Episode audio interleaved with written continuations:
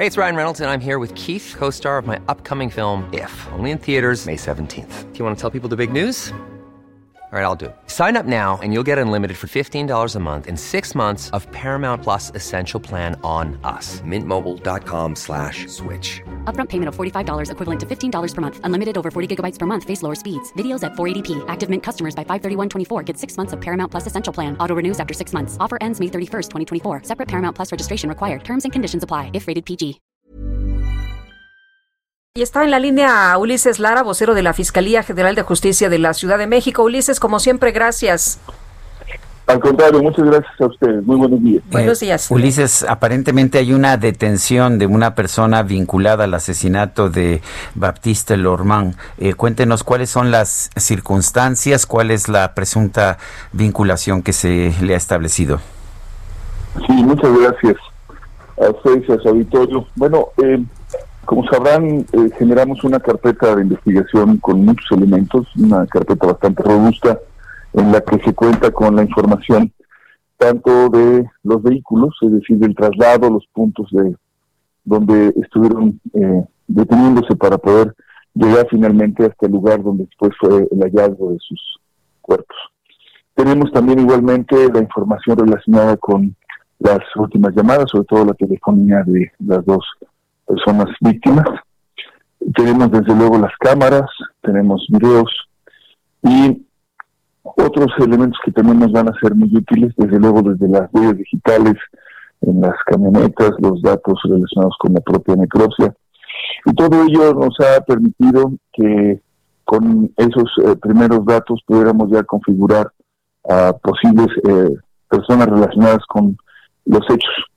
El día de ayer la Secretaría de Seguridad Ciudadana puso a disposición a una persona que además de portar un arma contenía todavía algunos otros componentes como un, artículo sobre el cual también se está haciendo la búsqueda y está actualmente ya siendo eh, procesado en la Fiscalía, en la Coordinación General de, Alto Impacto, en la Fiscalía de Asuntos Especiales, para que se pueda generar toda la vinculación con estos eventos. O sea, nosotros tenemos que mostrar en la imputación, como ustedes saben, tiempo, modo y lugar, para que se pueda ordenar la aprehensión conforme a este delito. Pero todos los datos y las coincidencias y el trabajo de investigación de la Secretaría, pues nos dan la posibilidad de que esta persona sea uno de los responsables. Sabemos que hay, hay otros involucrados y estamos trabajando en ello, pero lo que sí le puedo decir es que ya contamos cada vez con mejores elementos para contar con una imputación sólida que permita evidentemente también en su momento pues una sentencia que evite que estas personas sigan en la calle. Ese sería el reporte hasta el momento. Eh, Ulises, ¿cuál fue el, móvil de, del asesinato, de los asesinatos? ¿Qué fue exactamente lo que ocurrió? Se había mencionado al principio el secuestro, pero por una cuestión de extorsión, de cobro de piso, y ahora se habla de robo. Sí, muchas gracias. Las hipótesis se van formulando sobre la base de las evidencias. Y nosotros teníamos dos que descartar en principio. Una, la de secuestro, porque no hubo solicitud, ni hubo contacto, ni hubo petición al respecto de la libertad de las personas a cambio de dinero o algún otro esquema. Tampoco había antecedentes de extorsión.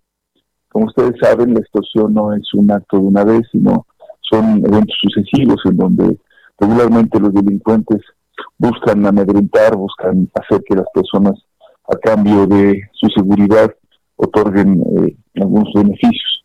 Ninguna de estas dos supuestos se presentaron, pero lo que sí se presentó fue el tema de la actividad principal que estaban desarrollando estas dos personas desde hace muchos años, que tiene que ver con la industria restaurantera y la venta de productos especializados. En esa perspectiva es que se avanzó en la hipótesis.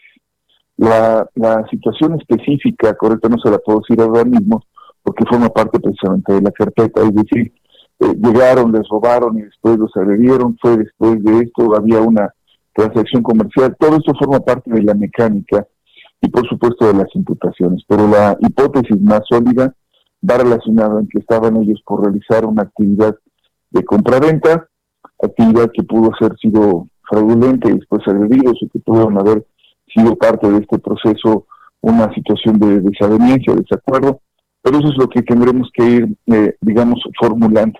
Lo que sí le puedo decir es que además el traslado de las personas de la alcaldía de Miguel Hidalgo al punto sur de la ciudad, donde después se realizó el hallazgo, fue voluntaria. O sea, tampoco tenemos, de acuerdo a la información, que hayan sido sustraídos eh, e introducidos por la fuerza algún tipo de vehículo, ni tampoco tenemos otros elementos que nos indiquen que hayan, digamos, sido obligados a que estuvieran hasta ese punto. De tal suerte que lo que se confirma es esta hipótesis en general de que tuvo que ver con el tema de la comercialización, por supuesto el robo, y pues tendremos que ver si había algunos otros elementos que puedan sustanciar la actividad. Pero eso es lo que, lo que tenemos hasta ahora. En este momento solamente hay un hombre detenido, ¿verdad? Sí, hasta ahora, y estamos ya en la búsqueda de, de otros de los cómplices, eso es lo que le puedo confirmar pero sabemos que fue, no, no actuó una sola persona y estamos trabajando ya en la localización y, por supuesto si nos otorga ya la orden de presión juez en su detención. Ulises Lara, vocero de la Fiscalía General de Justicia de la Ciudad de México, gracias por tomar nuestra llamada. Muchísimas gracias a usted y a su equipo. Muy buenos días. Buenos días. Hi, I'm Daniel, founder of Pretty Litter. Cats and cat owners deserve better than any old-fashioned litter. That's why I teamed up with scientists and veterinarians to create Pretty Litter. Its innovative crystal formula has superior odor control and weighs up to 80% less than clay litter.